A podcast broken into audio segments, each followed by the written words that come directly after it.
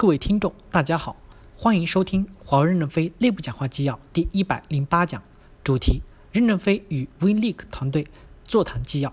本文刊发于二零二零年二月二十日。正文部分：一，WinLink 的战略机会窗已经出现，我们要扑上去撕开它，纵向发展，横向扩张。无心插柳柳成荫，那我们就要抓紧发展柳。碰上一个战略机会，借着这个势就往前冲，扑上去撕开它。纵向发展，横向扩张，让柳成荫。WeLink 从企业办公场景二 B 这个业务做起，我认为是可以的，因为互联网已经经营了十多年，C 端的市场几乎全覆盖了。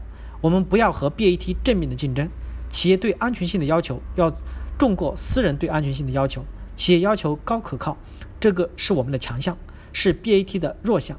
我们要坚持面对中大企业和政府组织，这就是和 BAT 不同的地方。我们要杀出一条不同的路来。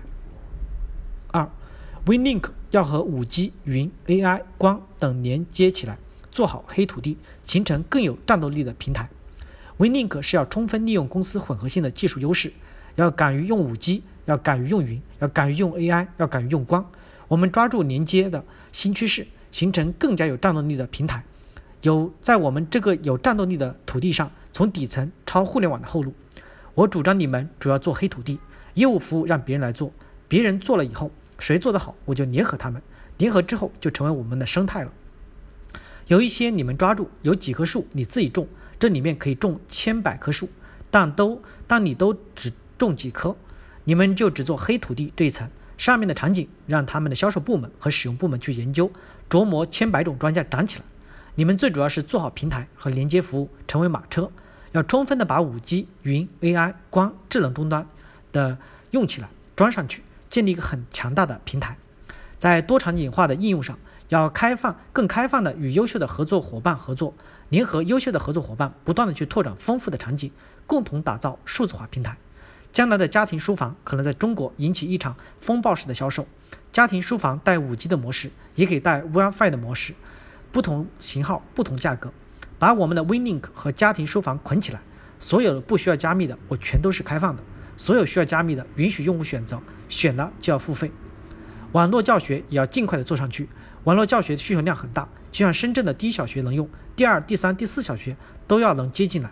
终端很快就会出白板，那个白板不是电视，是可以互动的，白板可以小一些，房子小的摆不下，那个白板小屏幕要能和 WinLink 连接起来。学校也不是二 to C，也是 to B。三，什么是安全？最简单，一次一密就是最安全。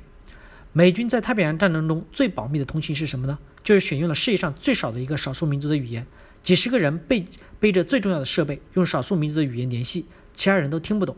其实最简单、最安全，安全这个概念不是复杂就是安全。WinLink 以后也有这个问题，大家都在使用，安全如何保证？比如开会怎么加密呢？现在外面有很多的加密软件。我们开会，双方商量用一号软件，赶紧开会，开了半个小时，会就拆解散了。等间谍解开，他进来的时候，我们已经解散了。下次开会，我们换一个加密软件，他不能天天都这样防着。外面做加密软件的公司有千百家，千百家被我们认证后，我们都推荐给客户，客户随时选择加密，一次一密，换一次密钥，间谍黑客就不知道了。他不知道我们的预装程序是什么，即使短时间破解到，我们又换了，像加密包一样。应该有千百种加密包都在往上飘，选中的时候就付钱。社会上所有的安全软件都是你可以选用的，大家都有自由的选择权。把我们的 WinLink 和社会各种安全软件连接起来，就解决了 WinLink 的安全问题。WinLink 要成为中国最大的企业业务办公平台。流程 IT 的陶景文和侯金龙的 Cloud AI 团队好好合作，把握住这个机会窗，我们可以增强投资，增强战斗力。四。